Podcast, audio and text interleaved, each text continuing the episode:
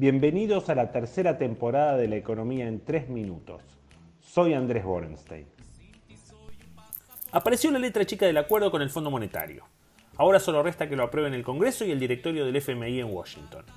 El directorio es pan comido. El staff del FMI va haciendo consultas informales y si llegaron hasta acá es porque habrá luz verde de los jefes. El Congreso Argento es más complejo. En el oficialismo están díscolos los muchachos de la cámpora como si el plan NACAM Pop que proponen sirviera para algo. En la oposición la cosa también está abierta. Los del PRO dicen que al final todo el ajuste empieza en diciembre del 2023 y amenazan con no votar. Los radicales oscilan entre Corea del Centro, el comité y no saben cómo jugarla. La coalición cívica juega con la UCR en esta. Resumen, se va a aprobar. La cámpora va a sumar millas para su plebe por haberse opuesto y la oposición buscará la forma de no lucir como boicoteadora ni colaboracionista entre abstenciones y ausentismos. ¿Qué implica este acuerdo? Lo más importante es que la Argentina evita el precipicio. Dadas las tendencias suicidas verificadas en muchas ocasiones en este país, esto es una gran noticia. Entrar en default con el FMI hubiese sido desastroso en lo económico y también en lo geopolítico. Mucho más para un país que integra el G20, aunque solo integra ese selecto grupo porque el grupo empezó en los 90. Todos tenemos claro que si el G20 se creara ahora, la Argentina no va ni al banco de los suplentes. ¿Y cuáles son los costos? No tantos, por lo que aprendimos hasta ahora, solo el 10% de los hogares sufrirán un aumento de costos de electricidad. El resto tendrá aumentos que irán por debajo de la inflación, es decir, pagarán la electricidad más barata.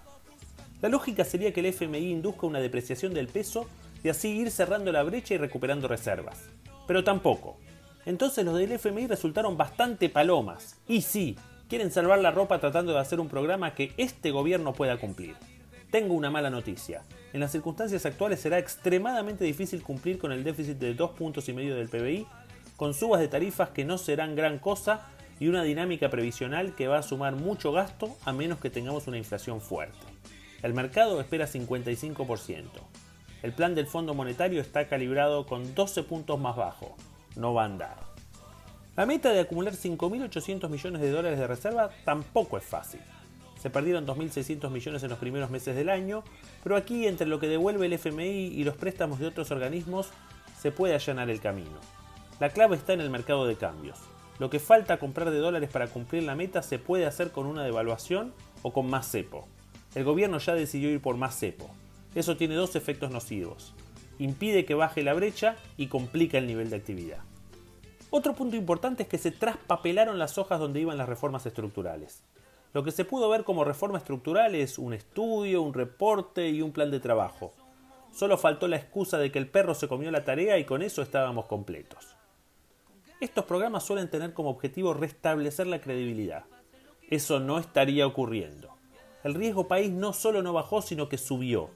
El mercado parece especular que cuando el FMI se siente con otro gobierno en enero del 2024, le va a decir tenemos que reestructurar la deuda. Bingo.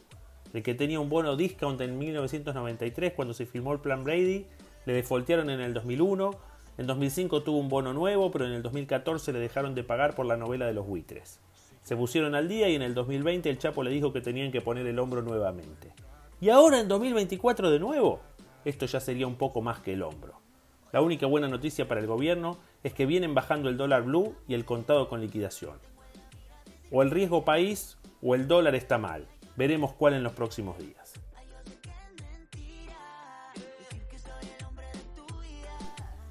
En esta semana tendremos datos del empleo formal y el salario privado de diciembre.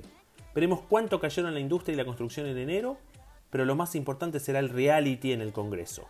En el line-up están Mansur, El Chapo, Cristina, Sergey y muchos de los congresistas de ambos lados de las grietas que son standaperos profesionales. No se la pierdan. Hasta la semana que viene.